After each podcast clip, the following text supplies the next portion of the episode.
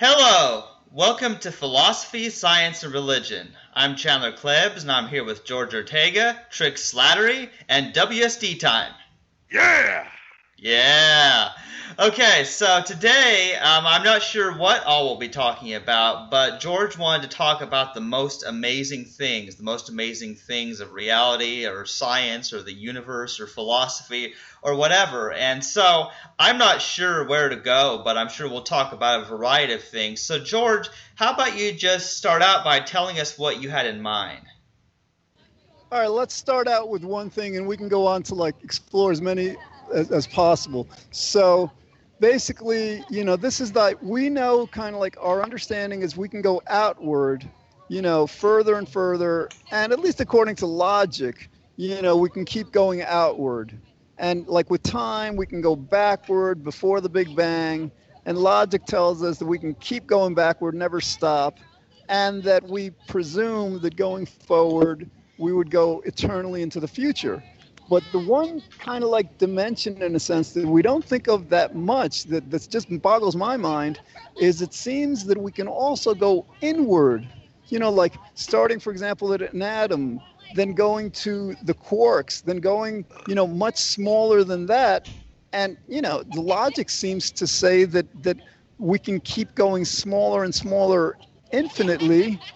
And so, like, what what it seems to suggest is that within this one all-encompassing universe, you know, eternal, infinite universe, there seems to be an infinite number of infinitely minute universes. And again, that that, that just boggles my mind that that could be so. Yeah, well, I know what you mean there because, yeah, it seems like no matter how small something is, there's always something smaller that's inside of it. Yep. Though they say that there's Or a there's a species going backwards. a lot of scientists say there's that there's actual there's an actual limit called the Planck scale where where you, you can't go any lower basically. Oh, so, the Planck, so a Planck instance or whatever. Yeah. so I so I don't know.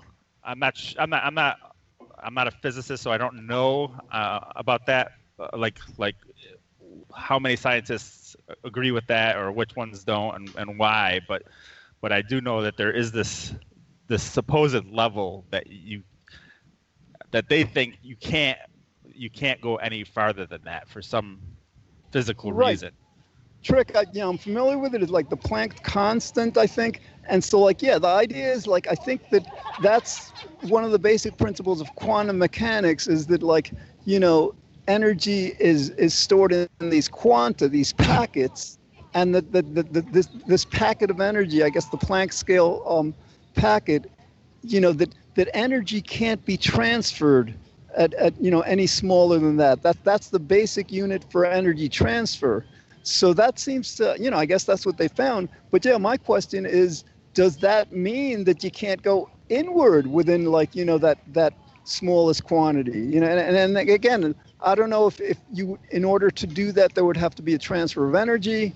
But you know, it's just that the logic, the logic says that, um, you know, like for example, there doesn't seem to be um, in any of the three other dimensions, uh, eternity forward and backward, and space outward, there doesn't seem to be a limit. So it, it, if there was a limit going inward, that would be kind of a curiosity also. Yeah, it, it's, it kind of reminds me of um, I, I forget what it's called, uh, but but it's the idea that where if you were to walk half distance to a point, so so imagine you're at point A, you have point A and point B, and you walk half distance between point A and point B and stop, and then you walk, then then that new point is your next point, and then and you, you you do half distance from that point to, to B, and stop, and then half distance to that point from that point to B and stop, you you you can infinitely go a half step and never reach B. so so so so you can you can say i I'm gonna go. It's just it's just like logic tells us that you can you know keep walking half you know you keep keep going a half distance and you'll never reach the um, the end basically which is kind of weird to think about. But uh, you, obviously, we can't do it because we're physical beings and just physically walking, you know. Will, but but if we were to, you know, just think about just having things, just just saying let's go half this distance and then half this distance and half this distance, you can do that infinitely. Yeah, and I I guess that corresponds with like you know I guess in math there's this kind of like idea that like within any two points there's an infinite number of points in between. Right. I guess. Right. Yeah, like with a line or something. Okay. But And- yeah, that's that's mind-boggling. Yeah, and you know what you mentioned earlier, George, about like if you could time travel, that you could infinitely go back into the past forever or into the future forever if you're going forward. Like, um, and that gets into like the infinite regress that I brought up in plenty of podcasts, and that blows people's mind because I, because I mean, I, I see no reason how there could be a beginning because what there's always something before that. Yeah, that's kind of scary. I mean, like reality has always been. I mean, gazillions and gazillions of eons. Yeah. yeah, yeah. I mean, that, that's that's I think the the thing that's most mind-boggling to me is is there's either an infinite regress that that just constantly goes back, which which I can't wrap my mind about around an infinite regress. I, I just can't do it. but likewise, I can't wrap my, my mind around an, an a causal event, which you, I think you need either an infinite regress or an a causal event. But they're both very counterproductive or counterintuitive. So I don't, I can't. It's, it's just so hard to wrap your mind around either of those concepts. So that's that's what I find mind-boggling. Yeah, and- and it's similar to like you know, you know, they say that the the Big Bang, space expanded. All right, so what did it expand into?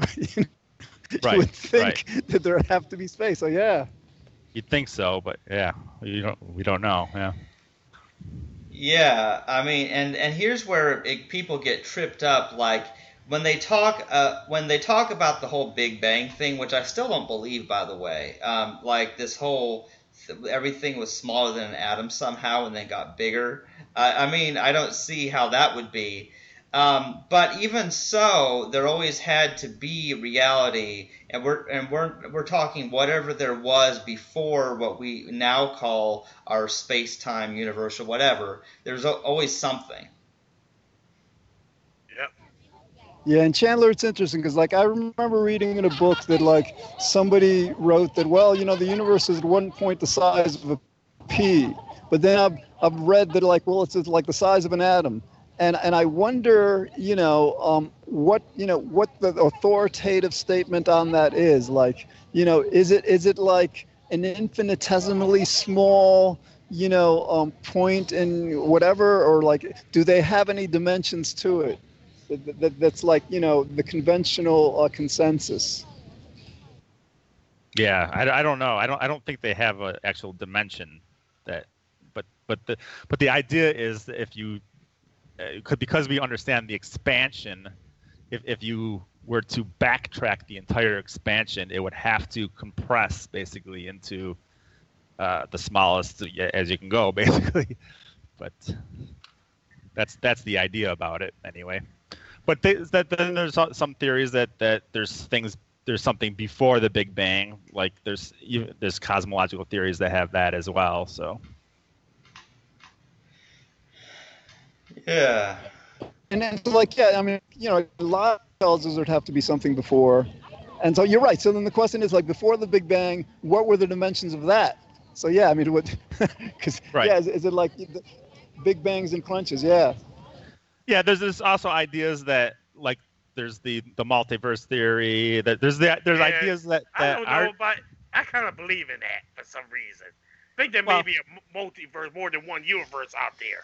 there, there's ideas that that that universes spring about through say a black hole so if if if at one end of the black hole you have a universe springing forth basically so so it might be that we our universe or, or what we see as an expansion event came from a black hole of another universe so that that's another theory i guess but Yeah. but you'd still need an infinite regress of uh, you know so so it's it would be like an infinite regress of universes Yeah. And then yeah, then you have to wonder these other universes, how much would they be like or different than the what we what the universe that we're living in then? right right yeah there's there's even the theory that it's kind of like like evolution, where where the laws of physics are different for each universe, and it, it kind of depends on how you know the causality that that led to each different universe. Just like just like we're different than other animals, universes are different because of. Uh, uh, yeah, I mean, talk about the laws of physics themselves are different in each universe, or uh, you know, not completely the same. Well, like here's an idea related to that. Like I like I had ideas like and I, and this just may sound nuts, but imagine a cold fire, like a fire that produces coldness rather than heat. Or a, or a flash dark, or like a, a, a flash flashlight that is flash dark and it produces darkness instead of light. yeah. I don't know. Well, Going back to I would believe that. going back yeah going back to the, the the you know the universes and all one thing i read I, I mentioned before this this book it's an amazing book the singularity is near by the, ray kurzweil incidentally is one of google's top people you know top executives. Ray kurzweil he's he's done a lot of um, research um, in different fields. And one of the things he says that i i find it hard to believe i you know i kind of like it seems like he you know miscalculated but he's you know his, the evidence he presents seems you know reasonable. And he he says that like it you know according to various calculations he did he's kind of like concluding that it's very unlikely that there are life forms out in the universe that are as intelligent as we are and the reason he Uh, claims is, yeah, I mean, it doesn't make sense to me. I, I, I got to look more into it. He says, like, if there were, then we would be receiving signals from them. But you know, it, it just, I, I, it just, to, to, if that were the case, that would just, I'm gonna ask you something. I'm gonna ask you something. You just it's like talking to a, a, a, a more intelligent species is like us talking to a dog, basically. If we got a signal and you come back and you get a signal back from out there, will we even understand it? and, Well, and, and, and That's what I'm saying. These There's are more also- intelligent beings. There's also the theory that that that any uh, eventually any intelligent beings that you know that evolve uh, end up destroying themselves at some point. So so so 14 billion Like years. we are on the verge of doing. There, there might have there might have been a lot of yeah. there might have been alien races that already destroyed themselves, and and and since we're in our time frame and they're in their t- they were in their time frame, we'll never communicate. So that's that's the other theory, and then the other theory is the fact that you know th- that we're millions or billions of light years away from.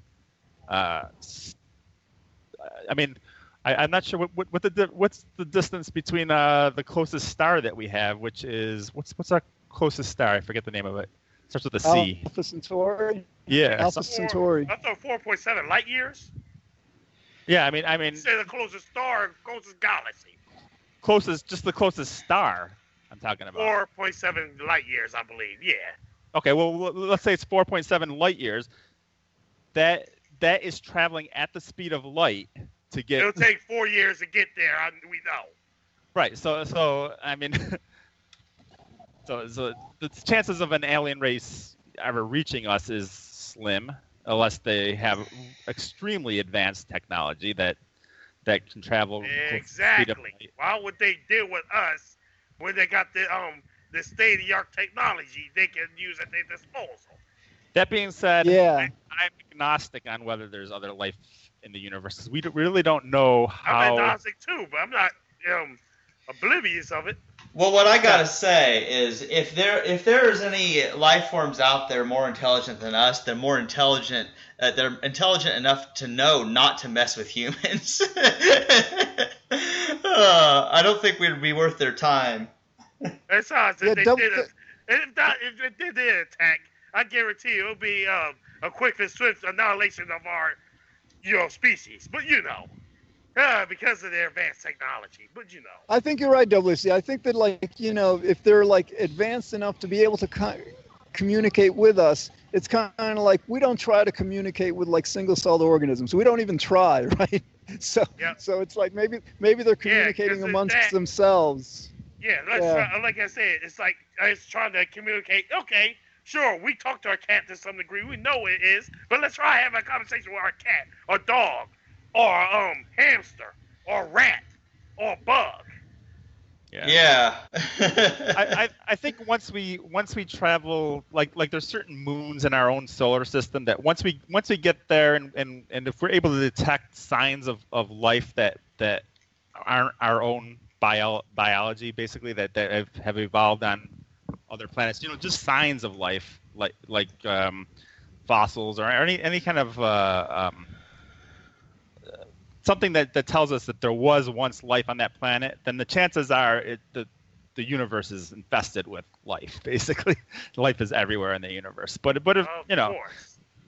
yeah, Yeah, I, I think his his his thing was yeah. I, I would uh, you know I don't think he contests life being everywhere, but just like life that's that's like as intelligent or more intelligent than us. Part of it, uh, guys, you got to read this book. It's like the one of the themes is that like information processing and civilization and technology and innovation, invention is is expanding and increasing and developing exponentially. So, you know, for example, it took like, you know, 100 years to get from like the steam engine to now, and it's taken 10 years to go like, you know, a thousand times beyond the steam engine. I mean, stuff like that. And it's continuing to expand exponentially. right, right. I mean, it, it, yeah, we're we're hitting a new era. It was 30 years ago. We didn't even have uh, we had dial-up internet connection, uh, and and most people didn't know, even know how to use that. So so that was that was 30. Dial-up was shit. No, Well, that's what I'm saying. Use So- my slang, but it was shit. so today we're all interconnected and and I, and, and artificial intelligence is increasing because of that because of the internet and things like that so it's it's, it's just going to go it's just going to boom from there it's just you- you're going to see a huge spike uh, that's going to be a quick spike basically Right. One another thing he says is like sometimes we think of um, you know development development being linear, you know, kind of like predictable along a, a kind of a you know steady incline. But you're right. Then there are these spikes, like you know from from um, uh, tra- those tubes, those vacuum tubes to transistors, and you know just when when a new unexpected technology just like changes the entire paradigm. right and i think the the singularity he's talking I, I haven't read his book but i think the singularity that most people talk about when they talk about this is that uh, is transhumanism or transconsciousness, where we are going to take on a different form. Basically, we're we're eventually going to replace our biological bodies with technological bodies. So Yeah, he says like very soon, like these nano robots, nanotechnology, th- we could have Bioengineering. These these tiny little computers in us, keeping us healthy and just like you know, allowing us to like live eternally. We, you know, our cells wouldn't decompose anymore, reversing the aging process. I mean, it, it, it's mind-boggling. right, right, and and you can see how that could happen. I mean, all we are is biological robots, basically. So it's just replacing parts. We do that now. We replace val- valves and things like that within our the machine become one. yeah i mean we're we're we're transitioning as we speak uh, you know in some degree and uh, I, eventually the blind people will have eye replacements right so like they'll have cameras for, for eyes instead of oh uh, man, that would be so awesome. yeah uh, i don't see i mean it's it's just a matter of connecting different hardware so Yeah, I, I no, think it. It's like this show called. You ever heard saw a show called Bio- Bionic Woman? No, but sounds Um, interesting. Oh yeah. What happened was she gets in a crash, right? She got bionic legs, a bionic, uh, just bionic arm, a bionic arm. yeah And well, the story is they try to make her to a soldier, so you, they gave her some enhancements. Yeah yeah i Well, I don't with want to say too much. I grew up with the with the show The Six Million Dollar Man, which was about the Bionic Man, basically. Yeah, So that's that's that's back in the day, but it's kind of like that. Yeah.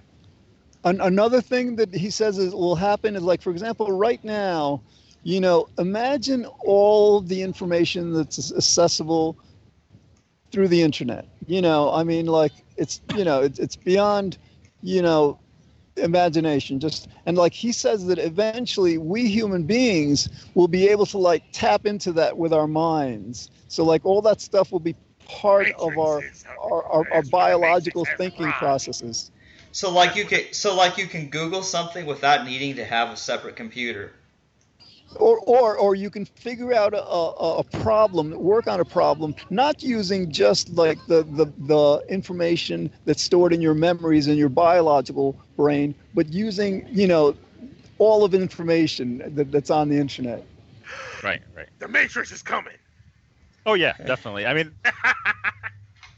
I, I've I've- I read an article where they already starting to pro like like you can program memories into a, a person's brain and like fa- false memories that they of something that never took place, and you can wipe out certain memories, uh, which which they're going to use for certain uh, problematic memories and things like that. But We So- got to so- solve first because I can see how they can be used for malicious use. Yeah, and then once that's connected to the internet, you know, you could pretty much learn how to to uh, fly a helicopter in about thirty seconds, right? So, you you guys saw that movie her right no, I haven't seen that one HER? yet. oh you gotta see this Is it on This Netflix? Her? and her yeah and you know i'm not going to talk about it because if i talk about it i'll ruin it so like you gotta see that film it's kind of like I Robot, kind of another one that's like uh, very recent it's ex ex machina I saw that one. Yeah. I saw. It. Yeah it. that was good Oh, I gotta watch that. I never heard it. Her once once you guys watch her we should do we should devote kind of like you know at least a part on- of an episode to that It's on Netflix. um i i borrowed it from my library i don't know or no actually i, bought, I got it from redbox Ah, okay. all right. Her. Yeah. Uh, so Because that sounds right, so- that sounds obscure as shit. One of those type of movies that's gonna be like, yeah, I'm gonna be hard to find. No, no, no. It's out there. It's totally out there. You could get you could uh, rent it two ninety nine on Amazon. I'm sure. I don't have Amazon. I have Netflix. I'm pretty sure that I started watching that movie with my mom. We got so disgusted halfway through it that we never fin- never finished it. Well, Chandler. I mean, I could I, I can. Uh, is it like? I can say this without uh, ruining it. It is kind of like that. Like these two people kind of like develop relationships with computers that are programmed to like actually be as conscious as human beings. Yeah, yeah, it, it, Okay. it- yeah. But- and you're right. It's like, but but you you you might want to see it again just to see the end. Again, I don't want to ruin it, but it, it it's pretty mind blowing the way you, how it you know develops. Yeah, I'm sure. I'm sure a lot of people will be interested in it anyway. yeah, I'll said definitely Right, so yeah. So what what's other you know really amazing stuff?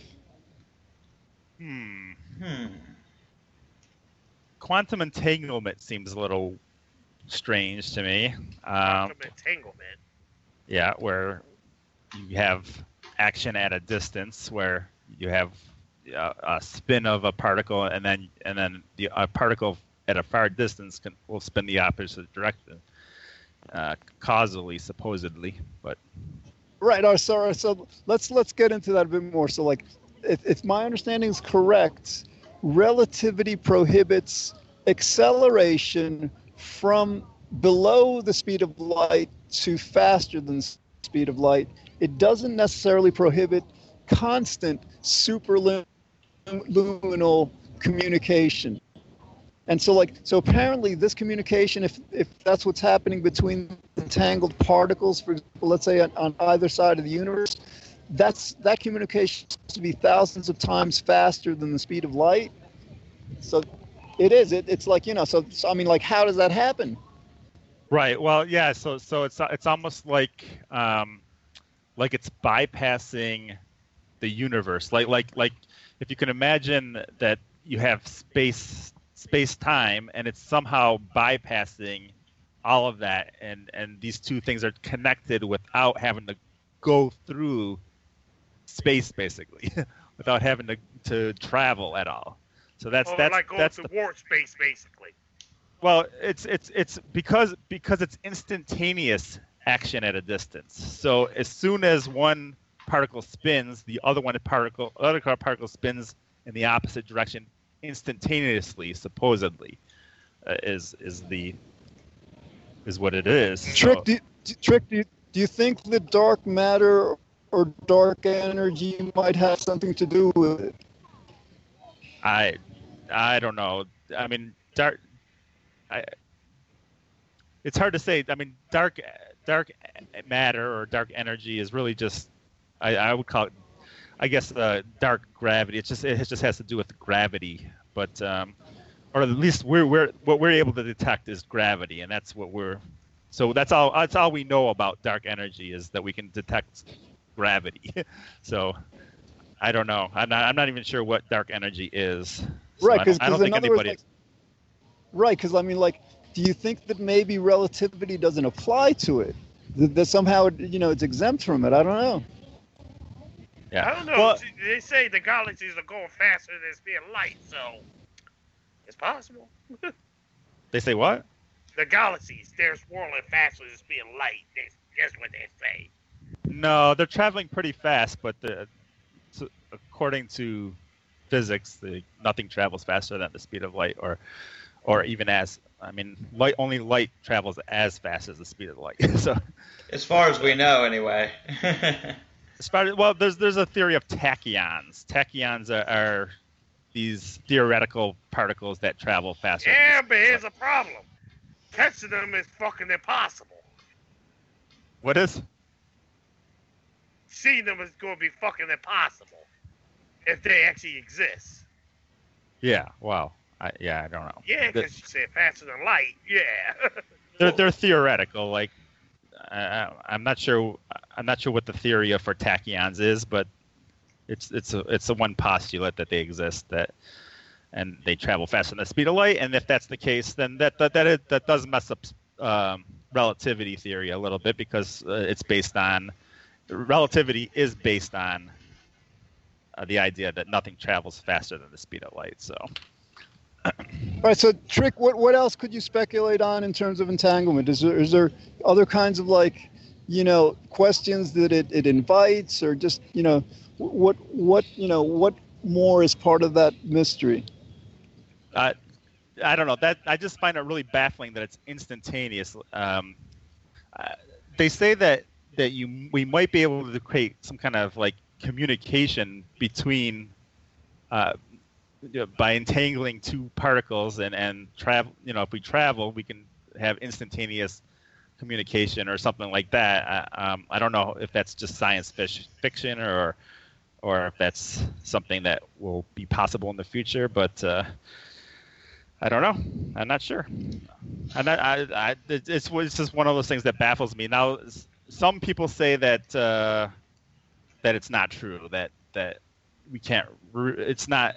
It's kind of just an illusion of particles entanglement, but it's not really happening. So Well, I don't know. didn't didn't I mean because like it, it it was derived from Bell's theorem, right? And didn't Alain Aspect and and I guess like subsequent um, experiments uh, verify it? I thought that that had been you know Yeah, they'd yeah. done the experiments. they've done experiments and everything, but but like I said, it is it, it's sort of in, that's sort of incompatible with special relativity as well.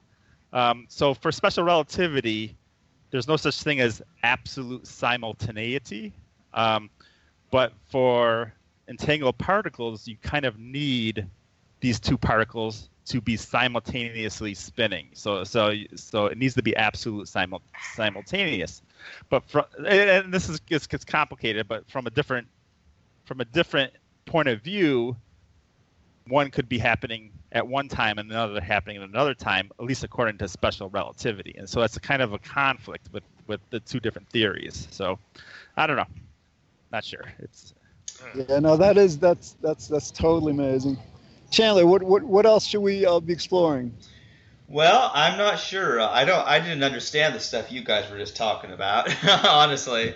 Um, but yeah, I mean, there's got to be something else to think about. That's that's amazing. Of course, I mean, you you guys, we we all know that it's amazing to think that we don't have free will. You know, um, you know that that you know that at first that that's kind of mind blowing, and, and, we've talked a lot about that, obviously, uh, just about everything being caused by something else. Here's one. I, I want to get your take on this. Um, we, um, Chandler, you and I, I think did a, a podcast on this several weeks ago. Um, basically, for example, like we have, let's say we got a headache or something. So that's kind of like our consciousness is, is kind of like hurting or something. I don't know. It's our it's a mind phenomenon, right? And then we take some aspirin, and you know it makes it better. So that's kind of like matter affecting mind in a sense, right? Matter affecting consciousness. And then there's other examples, for example, like the placebo effect, where a person believes that they're getting a medicine, even though it's a sugar pill or something, and their mind affects matter. It, might affect like the the the structure of their brain, so they feel less pain or something. So then the question becomes, you know, just like like mass and energy are different manifestations of the same phenomena, fundamental phenomena. Could it be that mind and matter matter are different manifestations of the same phenomenon? I I I I'm a physicalist, so I think that mind and matter are the same thing. Like I think mind, uh, in my, my in my view, mind is a property of specific configurations of matter. So, so like like like you have um, uh, water is wet, or a ball is round and rolls.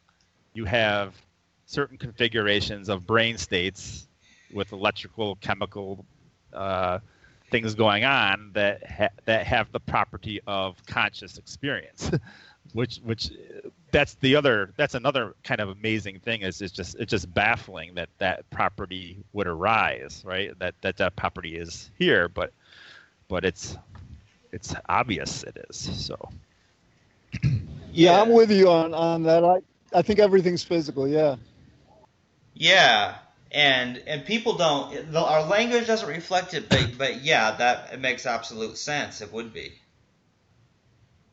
Yeah, I mean, some people are mind-body dualists. They think the mind is something separate from the body or separate from matter. But uh, I think all all evidence supports that it, it isn't. That that at least core. I mean, we have we have correlations. We we have for example, we, we've learned the correlations for back pain.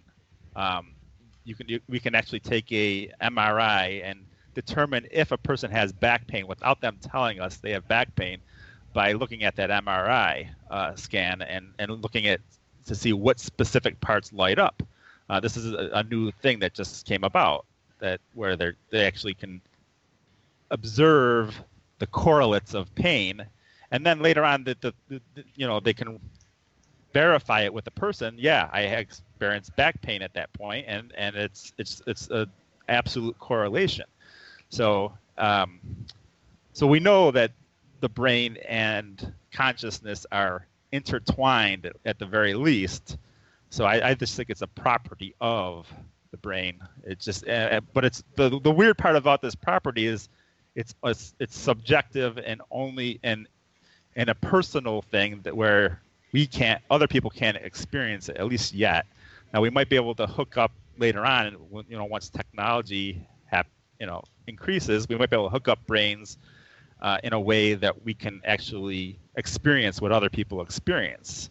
Um, you know, hook up two brains together in kind of a peer-to-peer type situation where one is experiencing the other's uh, state. Yeah. Actually, that reminds me. Go ahead, Chandler. I was just gonna say that that brings up the question of whether or not we would want to. Like, the, it might be scary to experience what somebody else is experiencing. yeah. Did you Did you guys ever see the movie? Uh, what was it? Um, it had a date in it, but but it was but what it was about. The movie was about is uh, they had this like machine that recorded people's brain states uh, and then you could take that machine and put it on someone else's head, and they would experience whatever that person experienced. And then it was about it was about the movie was about some some serial killer who would kill people in really bad ways uh, with the thing on their head, and then other people would experience that. So it was, it was kind of a messed up movie, but uh, Yeah. but yeah, it's, it's, it's kind of interesting because I I could see that technology happening. Hmm. That reminds me, part of Kurzweil's book, he says that like we're not far from the time where virtual reality will be indistinguishable to us Oh, uh, yeah. from actual reality. That's Oh. mind-boggling. Yeah, I just I just played my cousin, my nephew's. Um, he's got a PlayStation virtual reality headset, uh, and I just put it.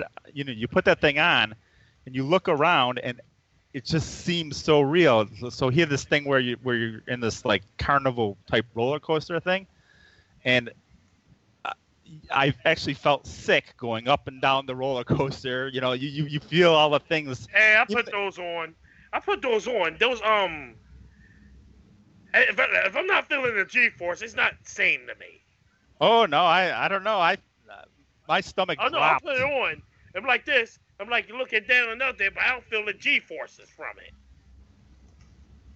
Well, yeah. I- Well, I- guess I it wasn't a roll like a roller coaster roller coaster the one I did. So, yeah, I, I know what you mean by the G force. Like you feel like um, I guess the wind hitting your The face. negative G's, the Yeah. positive G's, you know. Yeah, yeah, I, I understand that, but but still, I mean, I don't know. It just seems so real to me. It's it's, and that's just today, right? It's we're not even at that the advanced stage yet, but there's those, there's the headsets that they have today that are pretty darn good right now. So Yeah. All right, guys, I want to, I want to introduce uh, Chandler. Do you have another thing, or Oh, just go ahead, George. all right? I got this. Is pretty cool. All right, now I, don't know if you guys know, but this like this composer Burt Bacharach has happens to be my second cousin. He's like this famous composer. So like, I just noticed that he put out his autobiography a couple of years ago. So I was listening to it. You know, I borrowed it from the library. I usually don't read any fiction or biographies. I got like interested. I enjoyed it. So then, like, I borrowed the biography on Timothy Leary. Okay, Timothy Leary, if you guys know, um, he was the Harvard professor that basically popularized LSD. Okay, so from that, I start kind of like learning about, you know, I, I mean, I, I've researched this before. There's certain chemicals like LSD and DMT and peyote that they're not just about mood enhancement, about blissing out and stuff. They're not like like heroin or something. They, you know, under these chemicals, especially like DMT, the the people who are on it communicate with Why do I hear with cheering? beings. That lit, so so the idea. I don't know if you guys can hear that. I'm in Central Park. A bunch of people. Just, Yeah, uh, um, Yeah, know, we hear a whole sorry. bunch of people making noise. right, so- Right. So, all right. So the idea is check the. So, like, you know, we think of kind of like going out to space to kind of like um, venture into new realms for for different beings, or we think of sometimes going underwater, right?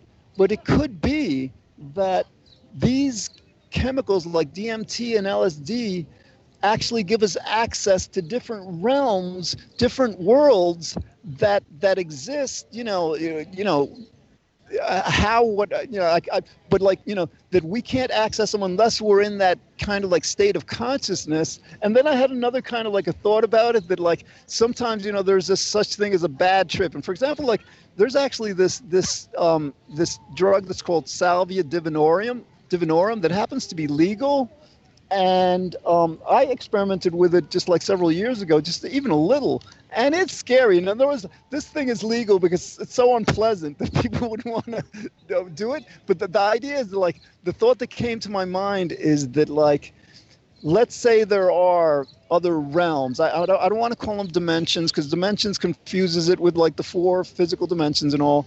So like different realms where different beings exist, and sometimes like you know people have a good trip so they kind of like um, are accessing these beings in a way that's acceptable to them or whatever. And then there are other times let's say when they take too much of a certain agent then these beings you know are actively you know like they they they're purposely scaring the hell out of the, the people that, that enter into their realm in that way so what do you guys think about this idea that like there actually may be you know various realms of beings that exist that but we can't generally, you know, for example, like we, can only see like a certain spectrum of light in the um, the spectrum of uh, electromagnetic spectrum, right? So in that same way, we ordinarily can only detect you know, um, consciousnesses in a certain spectrum, but these these drugs allow us to like expand our our our scope of spectrums and, and allow us to like enter these other realms. What what do you guys think? Uh, I'd be very skeptical. I, I, I, especially when it comes to drugs. I, I think uh, psychedelics I can create hallucinations, hallucinations yeah. and things like that. I mean, it's it's just playing with brain states. It's it's it's it's kind of like doing um, virtual reality in a, in a sense. Uh, you're you're just playing with a brain state to reconfigure that brain state to experience other things that. But I don't think those things actually exist. I mean, I don't. I don't. Uh, that's that's the whole point about drugs is, is that it creates uh, these fictitious things in your head. So it, it, it changes your brain state that in a way that your perceptions are altered basically. Yeah i mean i mean sure it's interesting but i'd have to agree with trick that, that that's a, that can be very dangerous. Um, now here's uh, here's something. Now let's suppose you had um, some people who were on drugs and then they started like communicating with each other telepathically and weird stuff like that. Um, and and there was some way of like ver- verifying that people were able to transfer any information like um, like let's say that you've got these two people on LSD or whatever okay and so one of them has like the uh, the script of some like say Shakespeare play or something they have like the whole script of a play or or lyrics of some song or something like that written on a piece of paper that the other person knows nothing about. They don't know it at all, but they're able to communicate. The brain state is able to communicate telepathic with this other person, so they can read everything that's on a, on a paper um, in a whole other room with, by a different person. That would be weird. Yeah. Now that being said, that, oh, I'm sorry. Go ahead. No, go ahead, Chick. Go ahead. That being said, I, I um some people say that DMT and and and some of these other drugs create um, allow allow people to open up, expand their mind a little bit, uh, give them a little more creativity and and things like that. And I don't think that's necessarily a bad thing. So I, I don't I don't necessarily think that, that psychedelic drugs might. I, I, mean, I wouldn't demote them. I guess. Um, I wouldn't necessarily you know, promote them either, but but uh, I, I just don't think that they're, they're actually accessing reality, but they could help in other ways. So right no, I, I think there definitely are some therapeutic uses. I think they've they've experimented with, for example, very small doses, the, the doses that aren't nearly enough to uh, to induce hallucinations, but right. because they, they, they allow some insight. But all right, like trick, let's go. Let's say we we follow your paradigm that you know basically it, they aren't real realities but they you know they exist in our brain we're imagining them so then the question becomes why would would you know like taking let's say a, lot of, of a certain substance just like create a reality that just scares the hell out of us that you know that just that is so it's frightening like, it's kind of i think it's i think it's depends on the drug like each drug accesses or um affects different parts of the brain basically. So so when when I take basically just want just take a Nyquil at night, for example, before I go to bed because I have a cold, I have some messed up dreams that night. My my dreams are always messed up whenever I take my Nyquil. I just I just have all these vivid, really strange, bizarre dreams that usually don't take place unless I'm ha- unless I have the Nyquil before. so, so it's just it's because of this chemical that's you know all these chemicals that are causing havoc in the brain basically so it all depends on you know the type of drug dmts i think accesses certain parts of the brain that uh, have to do with probably creativity have to do with uh, um, i don't know imagery and things like that. And and it's hallucinogenic as well so. Yeah, I mean, you could get that same kind of effect from all manner of drugs, not just very specific drugs. Yeah, I mean, when you ha- when people have schizophrenia, for example, they have they have certain parts of their brains that are doing strange things. Like, uh, um, did you ever see the movie um, A Good Mind or some, something with mind in it? But but the guy was hallucinating. A hallucinating brilliant all, mind. a brilliant a mind. beaut- a beautiful mind. That's it. A beautiful mind. So the guy's Beautiful mind, yeah. hallucinating about ten different people in in that movie, and he doesn't know who who's a hallucination who's not a hallucination, because they seem so real to him. Um, but that's because his brain is doing weird things. So same thing, you know, DMT I think just accesses certain parts of your brain that causes types of hallucinations. So I hear you. Yeah. And another thing is like supposing that you could make the reality be what you wanted, like you could always make the reality uh, that a person's experiencing be positive, wouldn't we all want to do that? I think so, Chandler. I think like the standard kind of consensus is that it's not possible. In other words, like it's not possible to constantly feel, let's say, blissful. But I'm thinking like just like with the exponential growth I think we'll eventually reach a point where we will like bioengineer unpleasantness, And you're suffering breaking up. completely out of the human species. Yeah. Can you hear me? Yeah, your your audio for some reason is like cutting up, so we're not we're not hearing very you very well. yeah, did you did you say you will bioengineer negative experiences or positive ones? Is he there? Hey George, you there? Hello? Oh, we lost George. God damn it. Well, I still see him though, but Oh yeah, that's weird. Okay, yeah. Oh, you there, George? Can you hear me now? Okay, yeah. Oh, there he is. Yeah, Can you hear me? yeah. Now we hear you. We, for a while, your audio cut out, and then we didn't hear you for a while.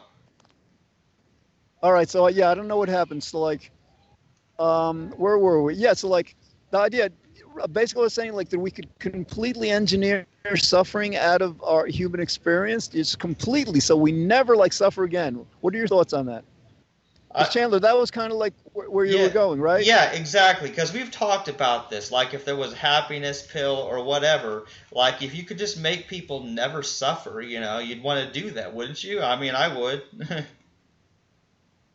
yeah, it's a, it's And a then catch we- twenty. I, I- think what what'll probably end up happening is we'll have we'll have a technical. We'll, we'll basically become transhuman um, to in, in a way that we'll be able to uh, turn off negative experiences that we don't want to have. Uh, but but at the same time, if we want to have uh, an experience that's outside of an entirely pleasurable one for some odd reason, uh, then we could probably do that as well.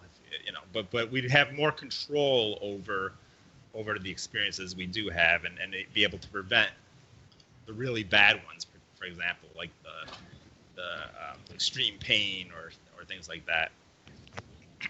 Right, because the philosophical argument that, that I've heard for years is like, well, you know, if we were blissed out, whatever, you know, we need the pain to be able to appreciate the pleasure.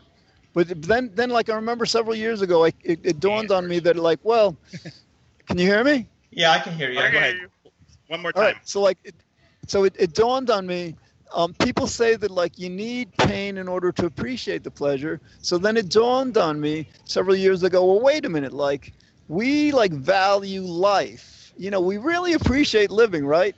And I don't remember ever having been dead. You know, we, we've never, we don't remember having.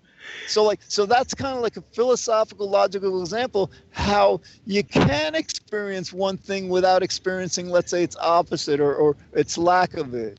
Yeah, I, I never buy, bought into that that idea that you needed one for the other. Um, we know that there's pleasure centers in the brain and things like that that that are separate from uh, pain centers. Now, now I know that that that our brains kind of they the two kind of work together. Like, uh, you know, you you you uh, you're in pain, you uh, lose that pain for some reason like like you take a pain reliever and that gives you pleasure because you you you're um, it's called a relief pleasure so we so a lot of i think of a lot of our ple- pleasures are relief pleasures uh, you know relieving negative experiences basically but uh, what that what's that what that's actually doing is activating pleasure centers and things like that.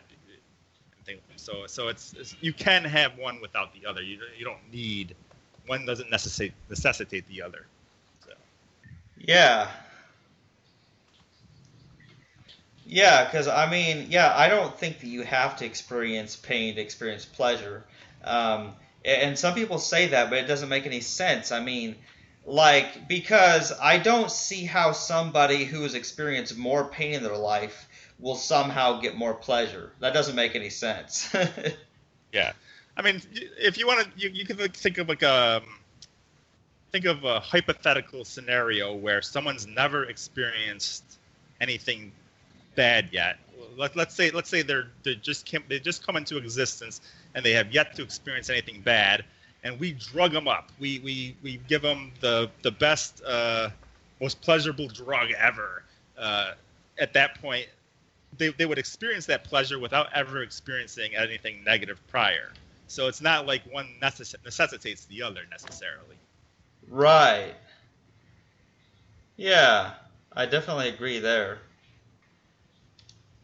Right. I'm wondering through whether through nanotechnology or bioengineering, we could just, you know, basically um, turn off or, you know, deactivate these pain structures in our brain. So, like, you know, we still like, you know, the messages that tell us to pull our hand away from a hot stove or something still get through, but just without the sensation of pain.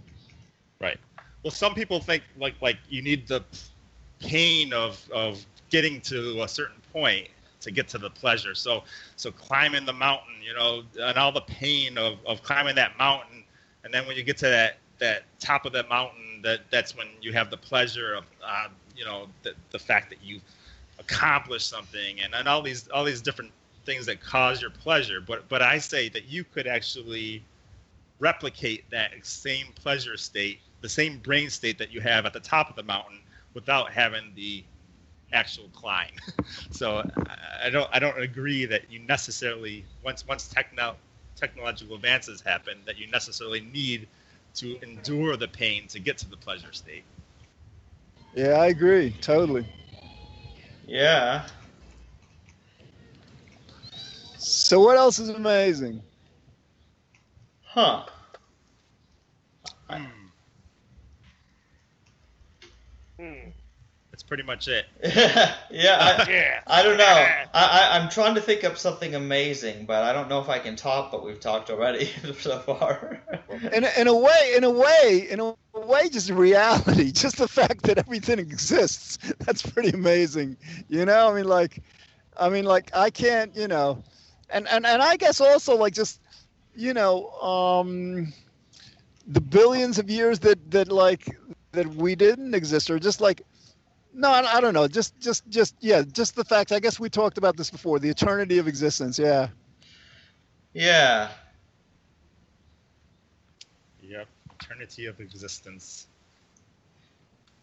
If it's eternal. But yeah. Yeah, well, here's an interesting thing. Um, like, it, let's say that we went along with an acausal event, like which I don't I don't agree with. Um, like, say there was an acausal event that that that started things. The, here's the trouble: there would have to be a pre-existing nature to, in order to have a pre-existing law of nature that allows for acausal events. So that would have to be like a like a pre-existing reality that allowed acausal events. Well, we we could imagine you know something coming from nothing, but yeah, I know that it's it's, it's a bizarre concept. It's just like what does that even mean? Something coming from nothing, but Yeah, but if you think about it, what does it mean to say that something is an infinite regress either? Like like infinite regress, like in, it just that that doesn't make a whole lot of sense either. So so you have two very counterproductive or, or counterintuitive um, problems there. So All right. So then the question becomes: Is our understanding of logic not strong enough to um, to basically, you know, make that make sense, or do you think that just like it defies, you know, our ability to understand through logic, you know, and and will always?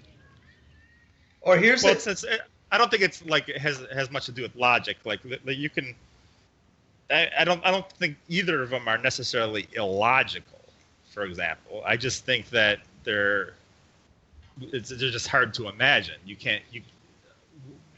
Well, Like- but the, the, the idea trick, but the idea is, for example, like one, they're they're mutually exclusive. In other words, like if if reality is eternal, then it can't be finite. And even though both are logical, one has to be wrong logically, right? Right. We just don't know. Right. So we don't. We don't have enough information, and we'll never have enough information to know. I, I think. And here, here's a question, guys. Let's okay. Let's suppose that when you know the man-made machines and the artificial intelligence, like it, it becomes conscious or something. Well, then which will the robots believe in? Will they believe in an infinite regress, or will they believe there was an actual beginning somewhere? Hmm, I don't know. Maybe they'll be able to solve the problem because they'll be far more intelligent than we are. yeah, that, that's my thought exactly, Trick. Maybe. If Guys, you, like you guys how got computers work, they're gonna go the most efficient route. So you know they're gonna solve it. Yeah. Yeah, you guys got to read that book. I mean, like basically, it's a big book, and uh, once you get past the beginning, it gets more and more complex and kind of like just it kind of like lost me because you have to like it's just presenting so much information and fields that I'm not you know familiar with. But the beginning of the book presents the basic theories theory of it, and that just blew my mind. Just like the accelerating pace of, of exponential growth in technology and civilization and, and, and like just like in progress. It's it's it's Yeah. unbelievable. What they say is like the, the younger you are today, the longer you're gonna live. So so somebody that uh, Chandler's age has a better chance of living even eternally than me and you, George, because we're we're kind of older. Uh, so so be, because by the time well, to be they- honest, this honest in this shit world, I don't want to live forever. Well, I don't mean eternally. I, there's no such thing as eternally. Uh, I'm, I'm just saying for a very long time. Uh, you know, eventually the, the universe is gonna uh, right. run, run out run out of energy and every, everything. But uh, Wow, But, I uh, got these two I got these two dragonflies just doing this wild dance in front of me. It's very cool. oh man. I'll be swatting at them at this point. Uh, hey, what if, unless if they were bothering you, maybe, but if they're not doing anything to you, you wouldn't swat I them. don't like bugs. What part of that you not understand? I know you don't like They bugs, but well, that's why they're called bugs, WSD. uh, yeah, I'm not a big nature fan myself. I go outside and I get eaten alive by mosquitoes. So ah, I hate hate mosquitoes. them bastards. Another, another bastard I hate is bed bugs. You better hope you never get them bastards. oh yeah, we've had those before. Yeah. like I said, I had them one time. I couldn't afford a exterminator, so I went to work. I got me, uh, I got me a spray that kills them. I stayed up all night one time trying to kill them bastards, chase them in their cubby hole, and unload it. I went full out Rambo on them. I was getting the fuck out of here. Oh man. I Uh, swear, I swear, it went like this. It went from like seeing them once a day, seeing them everywhere, to seeing them once, seeing one once a day, to seeing one every two days. Then every week I'll see them. Then the third week could turn into a month. That month, then non-existent. Uh huh. Now if I'll find them, they'll be dead. They'll, they'll mention the traps I'll be setting up for them. Uh huh. Sorry, sorry, Chandler. He's killing. bu- He's killing. Yeah, I things. know. Yeah. Yeah, I know, but I, I don't want them bothering WSD. This is a this is a lose lose situation, sort of a thing. Like like it- there's eh, hey, that's another amazing thing. There, okay, it's it's it's amazing, but also very disturbing. This whole idea that we're having to choose between one evil or another, like the evil of the bugs terrorizing WSD or WSD terrorizing the bugs. you know, it's like what what you know, either the bugs kill him or he kills them. It's like there's there's no way for both to get what they want. Right. Well, hopefully, hopefully, Chandler. Hopefully, you know, really doesn't matter maybe to a bug whether it's alive or, or dead. I mean, that, that might, you Oh, know, I hope it's like that. done- I hope it's off. like that. But you know, all right. Relative to this, guys, like um, in terms of like veganism, all this cruel um, treatment of animals. I don't know if I mentioned this before, like a week or two ago or so, but like, you know, we're about five, ten years away from being able to grow, for example, beef and chicken and all in labs. And, and and market it at the same price as meat is sold in supermarkets today. So like Right. you know, and and that's you know that is that is phenomenal. Oh yeah, I'm I'm a big supporter of in vitro meat. Um, I think that's that's the way to go since I don't think the majority are going to accept no meat. Now, I, I know I know there's going to be a big like for some reason people have to have real meat. They can't have this uh, fake stuff. But uh, I think once it once it becomes almost almost uh, identical in taste and things like that, then uh, then I think it's going to be like people will be eventually be embarrassed if they have to have real meat.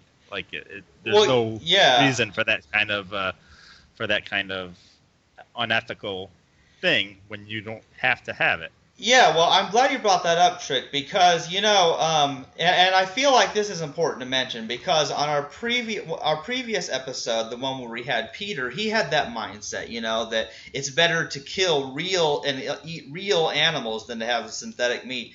And I find this to be a weird naturalistic fallacy, you know, this idea that there's one thing that's real as opposed to another thing that's not, and that one's better than another because it doesn't make any sense at all. Not only that is uh, in, they say that in vitro meat's going to be a lot more healthy. Uh, it's not going to have like the hormone injections that that people do to the animals. Basically, it's not going to have all the chemicals. It's not going to have. So it's going to be. They say it's going to be a lot more healthy than.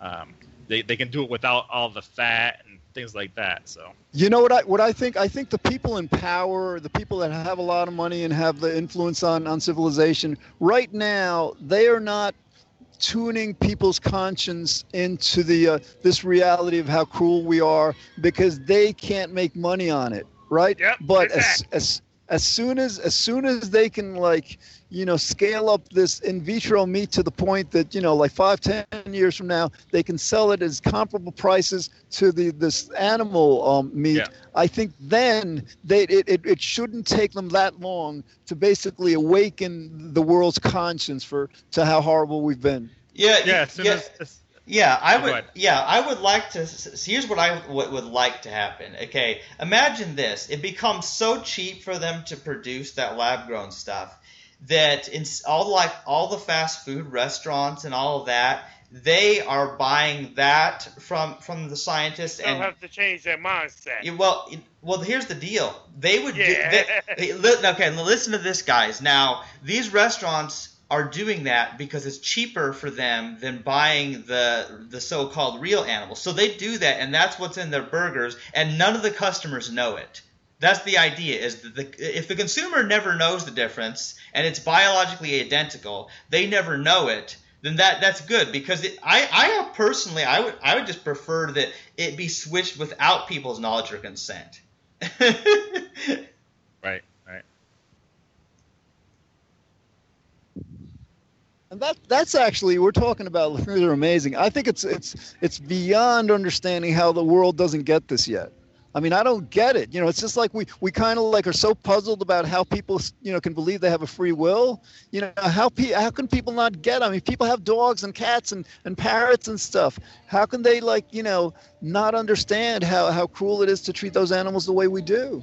I know. I find it so unbelievable too. I mean, I just don't get it because like we and we don't e- we don't even have to get people to see those other animals as as being equal to human life. Even though of course I do obviously. We only need to get them to respect those other animals as much as they do their dog or their cat or their parrot, you know? Yeah, it's it's it's conditioning since you're a child, though, right? So that's that's what happens. Uh, people get conditioned. It's almost like a religion. You know, people are condi- conditioned to a religion. hmm Well, I don't have you. I don't know if you guys saw that. Um, I think it was a Spielberg uh, film, Amistad, or Arm Armistad or something. It was about. It was about this this English town of thirteen thousand.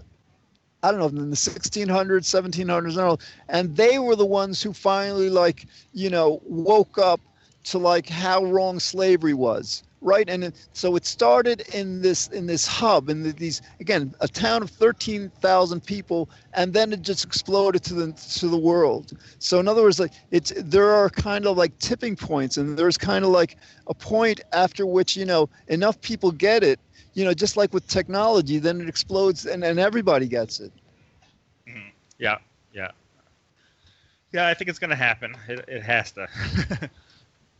Yeah, and, and and here's the thing that's weird about it, guys. And now I've been thinking a lot about this lately. I've just been thinking about how societal change doesn't really happen that much because people change, but because they die out and different people take over.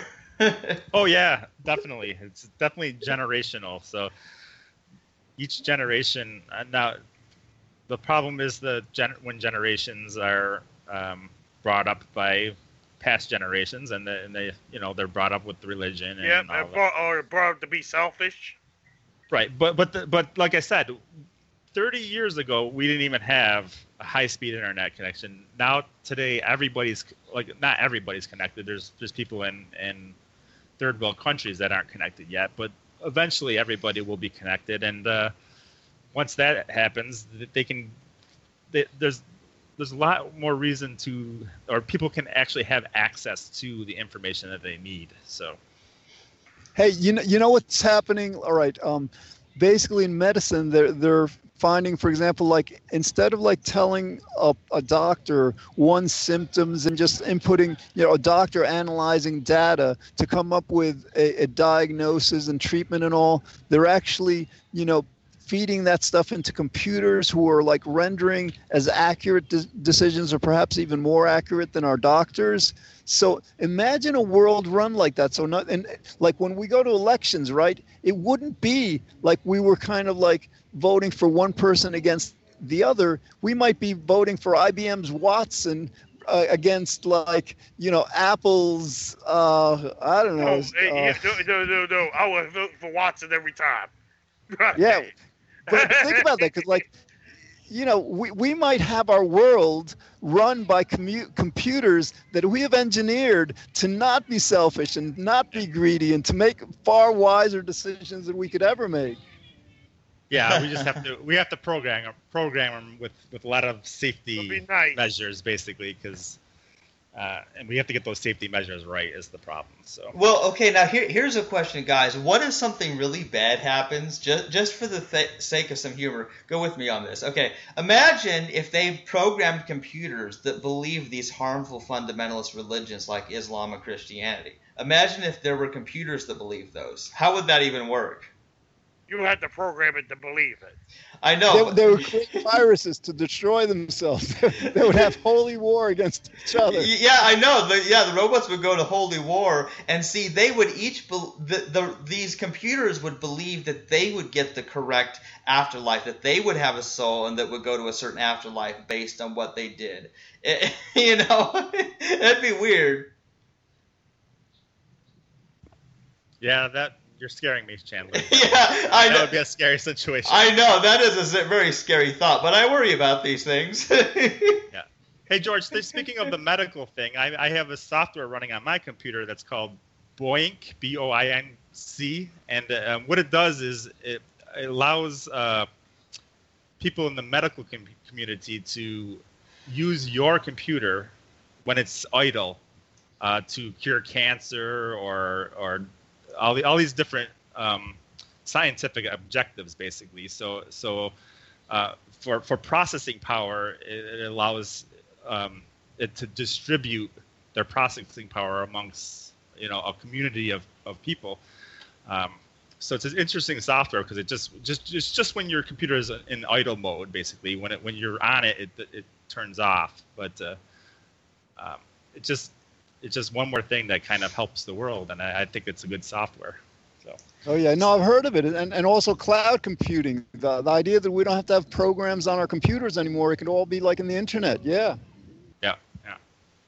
Actually, you can connect this Boinc to a to a cryptocurrency. I don't, I don't know if you guys are familiar with cryptocurrencies, uh, which is like uh, digital con- currency.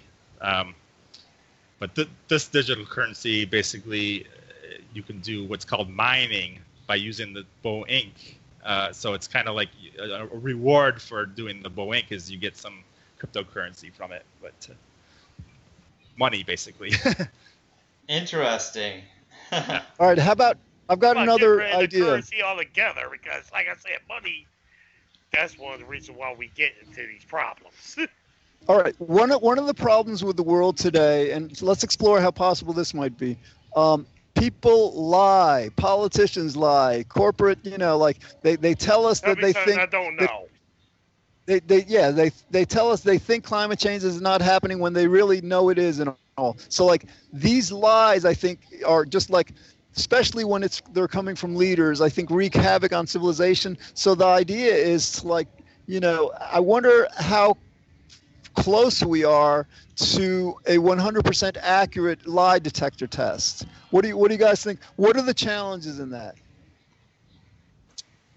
Uh, I think we're getting there actually with with that, uh, especially with when it comes to uh, neuroscience. Uh, I don't I don't think the lie detector test that we have, like the the one that, that you just put up to your uh, vital signs, are, are they don't. Yeah, work. that's not Like, reliable. Yeah, tho- those those are known as not not being reliable. But I think Yeah, because like I said, that's why they don't use them in courts. Because you know, if you're nervous, they're gonna say that it's lying. But you know, that's a nervous situation. Right, right. But, but now that we're in the era where we're, you know, where neuroscience is where it's at, I think I think a, an absolute lie detector test will be uh, in the near future. Would, Very- would that would that work like it can read your brain activity and the brain activity will let them know if someone's telling the truth or lying? yeah, yeah, I, th- I, th- I think so. I, I mean, it would it would know exactly. Um, Yeah. beyond any beyond- beyond any reasonable doubt, anyway. So technologies may also be able to be combined in other words like there's like voice um, voice recognition you know can give a somewhat accurate um, you know understanding with stress levels and all then there's eye movements then there's micro emotions you oh, know yeah, so you can, like you can combine them all, right? So so you don't have to rely just on one one facet, basically. So That that would be so amazing. And and you know probably like you know our cell phones probably have enough computing power to be able to like you know um you know just like let's say it was based on a, microphone, a camera. I'm not sure what else a, a cell phone could do, but yeah, to be able to like that everybody could have access to that. the concern is that uh, people, if if people's brains can be programmed, then that they might be programmed to do bad things and and believe bad things, and and under a lie detector test, uh, they could be programmed to actually believe that something actually took place when it didn't. so we, you you have to be careful about that technology. Too. Well, yeah, that that's a good point because if a person believes something, then they're not actually lying when they say it. So how in the world would like a machine could detect whether a person was intentionally lying about what they believe, but it wouldn't be able to say anything about the truth or falseness of their statement. Right. Well, actually, exactly. That takes us into the realm of free will because basically, you know, at least my understanding is that our consciousness is what our unconscious makes us aware of.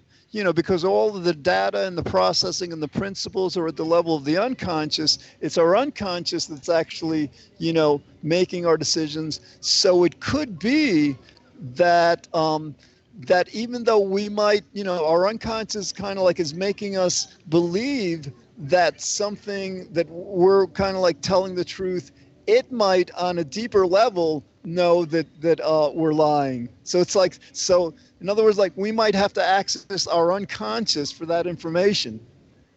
Wow. yeah.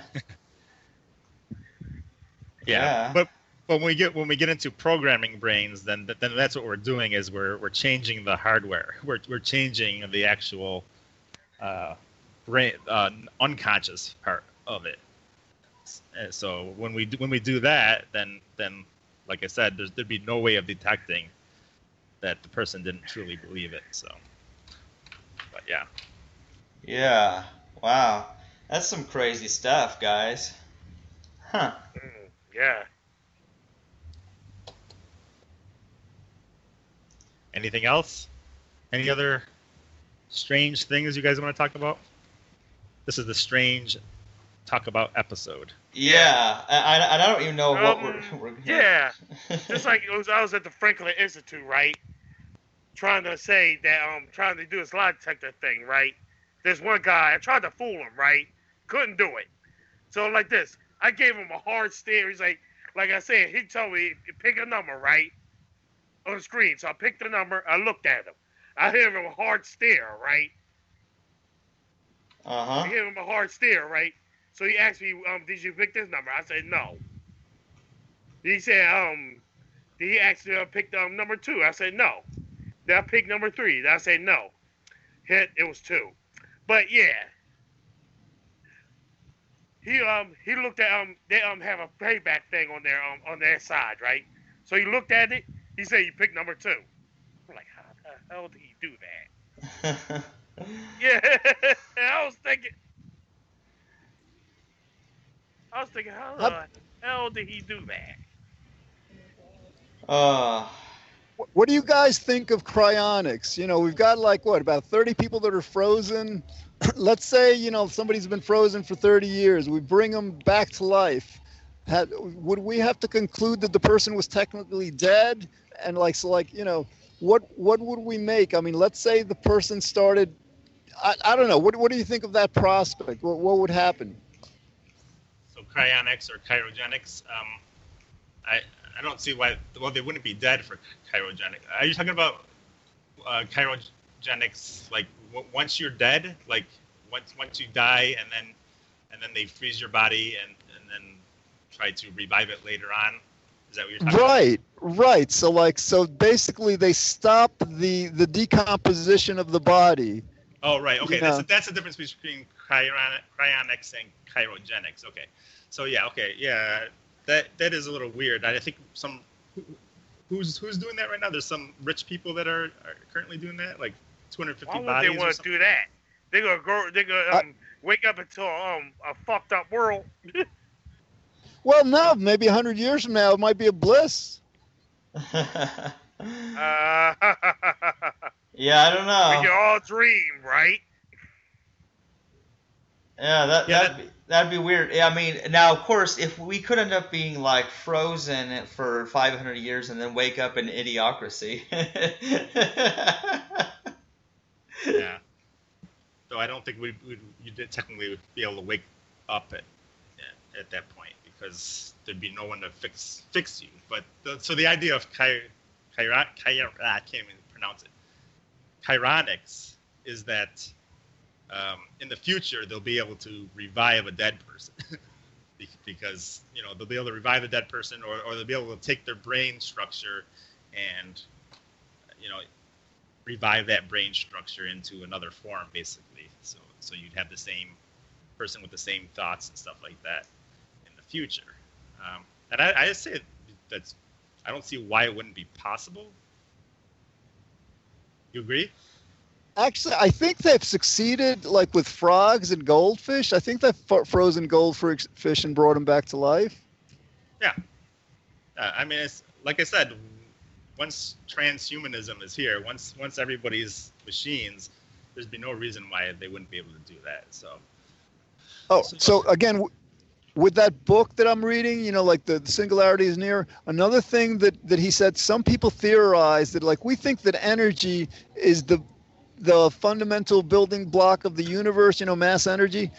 This person was speculating, speculating, theorizing that actually it might be information, and and you know, I'm not sure I know what he means well enough to explain it in more detail, but somehow like that information um, gives rise to energy, which give, gives rise to whatever.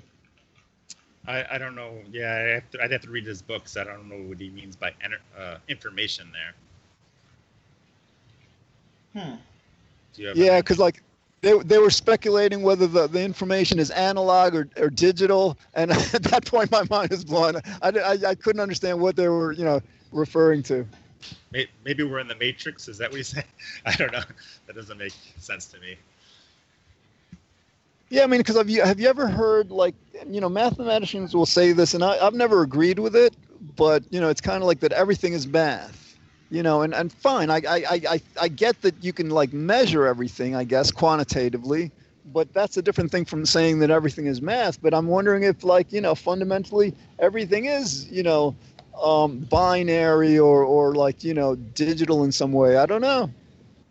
Yeah, I, I don't see. I don't see that. I, and, and and yeah, the the math thing, we use math to to figure out the universe, but that doesn't mean that everything is math. I guess. So Hmm. anyway, All right, Trick, you just reminded me. Remember when we were exploring this um, this idea of, of space time, of Yes. time, space, and all. Now, if if space and time are kind of like mass and energy, like apparently you can't have space without time, and you have can't have time without space, right? Oh, well, we got into this. I think we, we explored this, um, but it's just like I guess like the question I'm asking is what is time? You know, like you know, 'cause we have like this physicality and then this this time that that apparently you can't have space without, and the the, Right. the time is I guess it, it does is time also related to like what what curves objects you know within space? You know, it's it's space time that curves right around objects. right. Well, it depends on on what theory that you're going by. So. So if you go through, there's the A theory of time and the B theory of time. The A theory of time is everything is um, caused. There's a, there's a there's a causal flow. There's a there's actual flow of time, and then there's the B theory of time where everything already exists. Which I don't buy the B theory for for various reasons. Um, Yeah. All right. I just I just remembered another one. All right, and and like we've explored this before, but like it's something that like to me doesn't make sense. It's like for example, in geometry, right? Let's say that the singularity was let's say the size of a quark or the size of an atom or the size of a pea right? Now they say it expanded, and the expansion was kind of like the expansion of like raisins, you know, in a raisin bread or something or balloon, whatever. They have different analogies, but again, they also say that the universe doesn't have a center. Um, but, like I can't, you know, to my mind, if you start out with a universe that's the size, for example, of a quark, and you know, how could you not have a center? I mean, like, uh, what do you guys, you know, what's what's your positions on that? What, what's your thinking? Yeah, that that's another one of those mysteries, really. Like like like it, the expansion of the universe is is based on um, what we can observe of the universe, and and what we observe is is kind of you could fi- kind of think of it like a film, like like like like the balloon analogy. So if you're blowing up a balloon, uh, if, there's a balloon with there, there's no hole, like let's say there's no hole that you can blow in, it just it just autom- just a balloon that blows up that that, that doesn't have any you know any holes in it. so it's just a balloon that's blowing up, and everything on the surface of that balloon is all the different planets and uh, different uh, galaxies and, and things like that. That's that's the common theory of of expansion. Now, whether there's something in the middle, whether there's like like a balloon would have air in the middle, obviously. So whether there's something in the middle that's just space, that's space, empty space, basically, uh, that we don't know. so All right, I think. Wait, a minute, I think I may be getting it. So, like, basically, you're saying that, like, because, like, does that refer to like this idea that the universe is curved, and if it's curved, that it's kind of like a flat surface? It's not like three-dimensional like we perceive it. It's like you know more of a sheet that's curved. And the, yeah, I the mean, you, sheet would you, form- you, you, you could think of it like like the balloon is curved, and then and then um, uh, if you think of like gravity curving it as well, you could think of like uh, the things that are on it or on, on that surface, kind of bending the the balloon sheet down. It, it is a bad metaphor, basically. All right, but let, let's say we went with that, right? But let's, we're starting at a quark or an atom, right? And we go with instead of its three dimen- dimensional, kind of like a, you know, the inside of the balloon expanding or inflating, whatever, that it's a sheet, right? But even so, you know, geometrically, wouldn't there be a center of that sheet? Well, that that we don't know. We, we we don't have access to any centers. Is the point? So uh, whether there is or not, there might be. That might be. It just might be space, as far as we know. But but it's we know that everything is expanding outward, and our observable universe is on kind of this uh, film on this on this sheet. All right, Uh, so it's, because it's, a, it's a big trick film, but but it's right, it's, trick what it's, you're Go ahead. Yeah, Trick, what you're saying is because sometimes I read in physics books that and, and on the internet that like the universe has no center. So what you're saying is actually that's like a misstatement of it. It's just like that we we don't know a center. We can't detect the center just like we can't detect what what happened before the Big Bang. Right, right. I mean, it had. We could say it has no center, or we could say, I mean, to be technical, we would have to say we don't observe a center.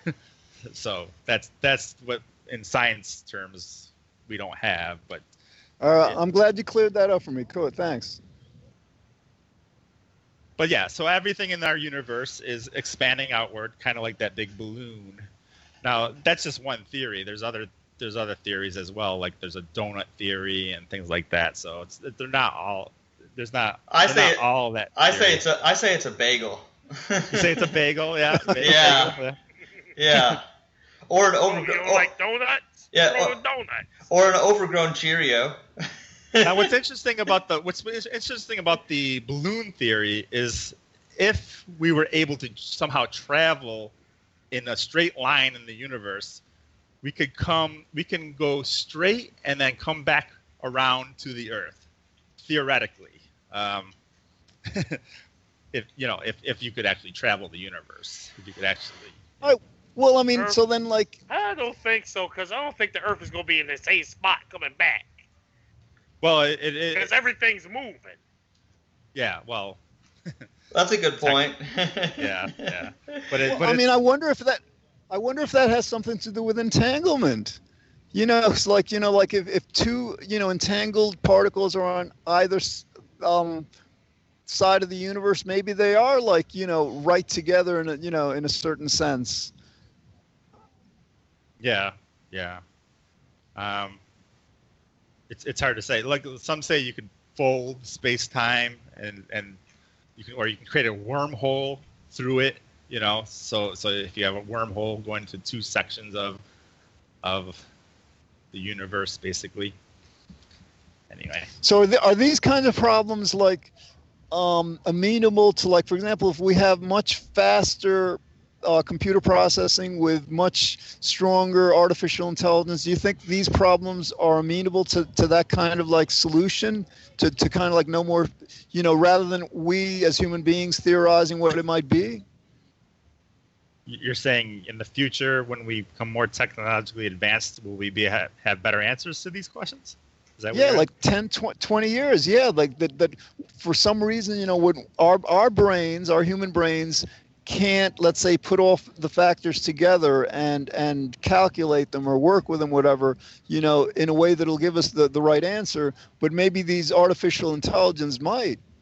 Well, I think I think what would be more likely is the artificial intelligence would find a way to get more information that we than we what we currently have. So, uh, more information about the physics of the universe, or more information about uh, just you know they might might in the, in the future we might be able to send probes farther out into the universe that that can give us more information. So. hmm. but I don't know about 20 years. I I, I would give it a little longer than that.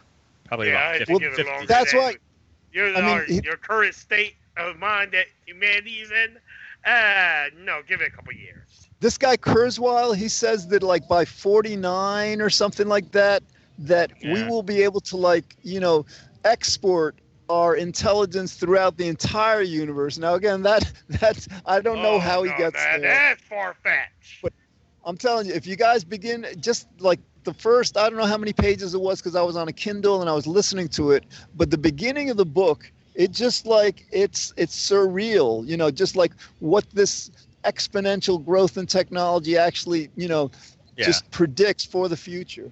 I, I know. I just know there's a lot of assessments about, about the how quick this exponential technological growth is going to happen, and, and some of them say it's going to happen, like like you say, in the next 10, 20 years, uh, we're going to hit that singularity point. Other people say in the next hundred or so years, and so, some people say farther out. So- Assuming we're around a hundred years. And I don't think we will be. Well, no, you you guys might be. You you two are young, so you might be around in a hundred years because uh, because with the uh, growth of medicine and things like that. Uh, that's not the reason why we say we might not be around.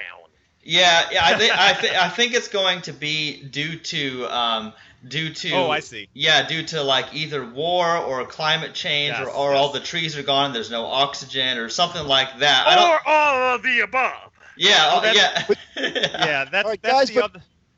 That's the other But no, problem is is we have if we have like we say we have two lines. Uh, one one is our technological growth, and the other is our wisdom. I don't know. Our technological growth might go up. You might see that on a go, like go extremely upward, but our wisdom might still be too low, and and so it's not keeping up with the technological growth, and that that could cause problems because we could just destroy ourselves as soon as we have the techno- technology to do so, right? So, yeah, I mean it's. I- Or are you doing that now? well, well, to some degree, yeah, but Well, and, Yeah. and then there's other funny it, things. it'll be a lot easier with with the technology, like with nanotechnology and things like that, uh, for somebody. You don't just- think a nuke can destroy? Okay, okay, okay. Uh, okay, and guys, here's I a- feel like- yeah. well, here's it's a, not it's not easy to, to do that, but it, it'll be a lot easier in the future, is what I'm saying. Well, and then here, guys, here's another thing um, that is interesting. Like something, one thing that kills people is, you know, they're surrounded by all this technology, all these, you know, smartphones and all these computers that can do amazing stuff. So, like, then it leads to problems such as uh, teenagers texting while driving. You know, and then they end up in car wrecks that way. That's one example. Another example is there was I heard about this. There was some woman who was playing Pokemon Go on her phone, and she got stuck up in a tree somehow. like what? Like it's just like weird stuff happens when when when dumb humans have this technology. oh yeah. Well, well, they, they say that there's a there's a certain number of accidents occur because just because of Pokemon Go, people people going into very dangerous places and stuff like that. it's kind of crazy.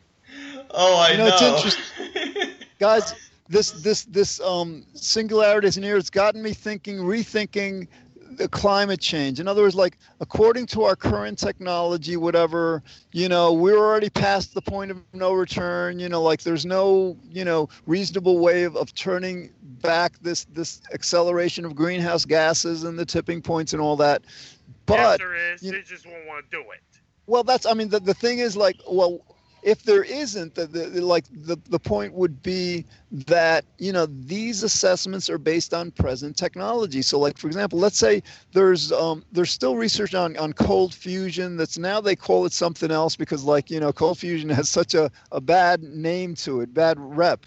But um but for example, that's you know if we were able to like do that then we would have more than enough energy to probably suck you know all that extra greenhouse gas you know from the atmosphere. So again this this acceleration in computer technol- technology may lead to like um, innovation in you know like energy and things like that that might just like accelerate our our technology to the point that we can reverse this climate change Uh, we don't know. We'll, we'll, have to, we'll have to see.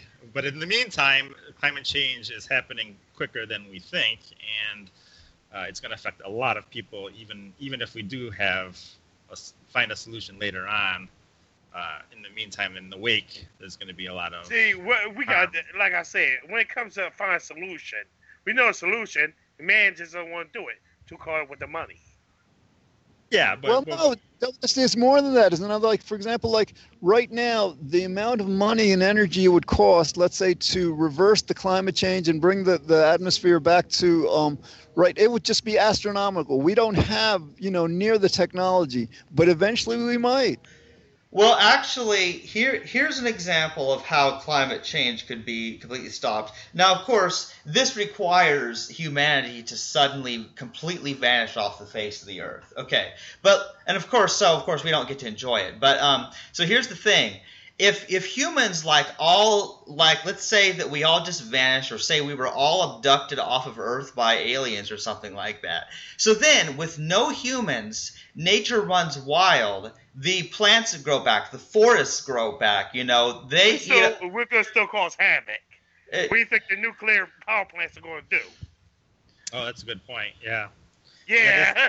but but yeah, like they say they say that if, if, don't, if don't don't believe me. Watch the show 100 and watch the end um the show the um season four of 100 or the beginning. Yeah, that is going to have that effect. Yeah, all the all of the basically you, you what you'd have is you'd have all the growth and wildlife grow in, and then eventually all of the uh, nuclear power plants would break down and destroy everything around them. so yeah, What What do you guys? Do you guys know of any technology? Um, can you hear me? I Yeah. hear you. yeah, we hear you. Uh, do you guys do you guys know of any technology that has been designed to basically make that material non-radioactive?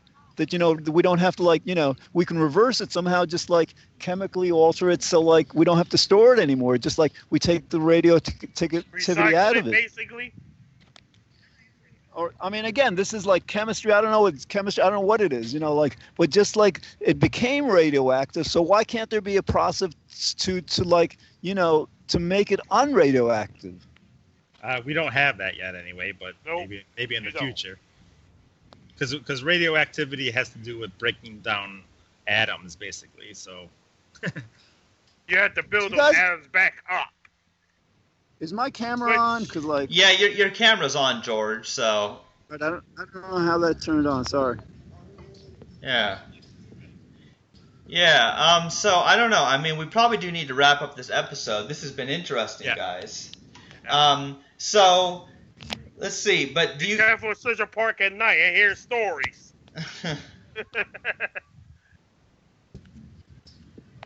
Yeah, so do you, do you any of you guys have good ideas for a title for this episode cuz this is absolutely crazy. wow, this is so random. I don't know. talking about strange things. I don't know. Uh, that that's, that could work. Yeah, no, just uh, amazing things. Yeah, amazing, our amazing universe, our amazing reality. Yeah, I guess so. Something like that. Can you can you guys see the the, the Manhattan skyline? Cause like, I'm pointing the camera out, but I can't see where it's like. Um, Yeah, yeah, I see a bunch of buildings. Oh, Yeah. cool. All right. Yeah. Dang, I was there six on months its ago. side, but yeah. Was it six months ago? Yeah, I believe it was six. I was there in December. I was down there in December. You must have good data speed if you're able to do that outside. Well, I've, I've got a, a, a Wi-Fi um, box, one of these little boxes, so I've got it with me. It's it's, okay. it's right here. Yeah. I see. Oh, okay. I wish I could turn this camera off. I don't know how to figure this out. Huh. All right, why don't why don't why don't we It's, close um, down the episode? Uh, Hit the 'cause, uh, camera thing. Yeah. The camera button is on your um Steam.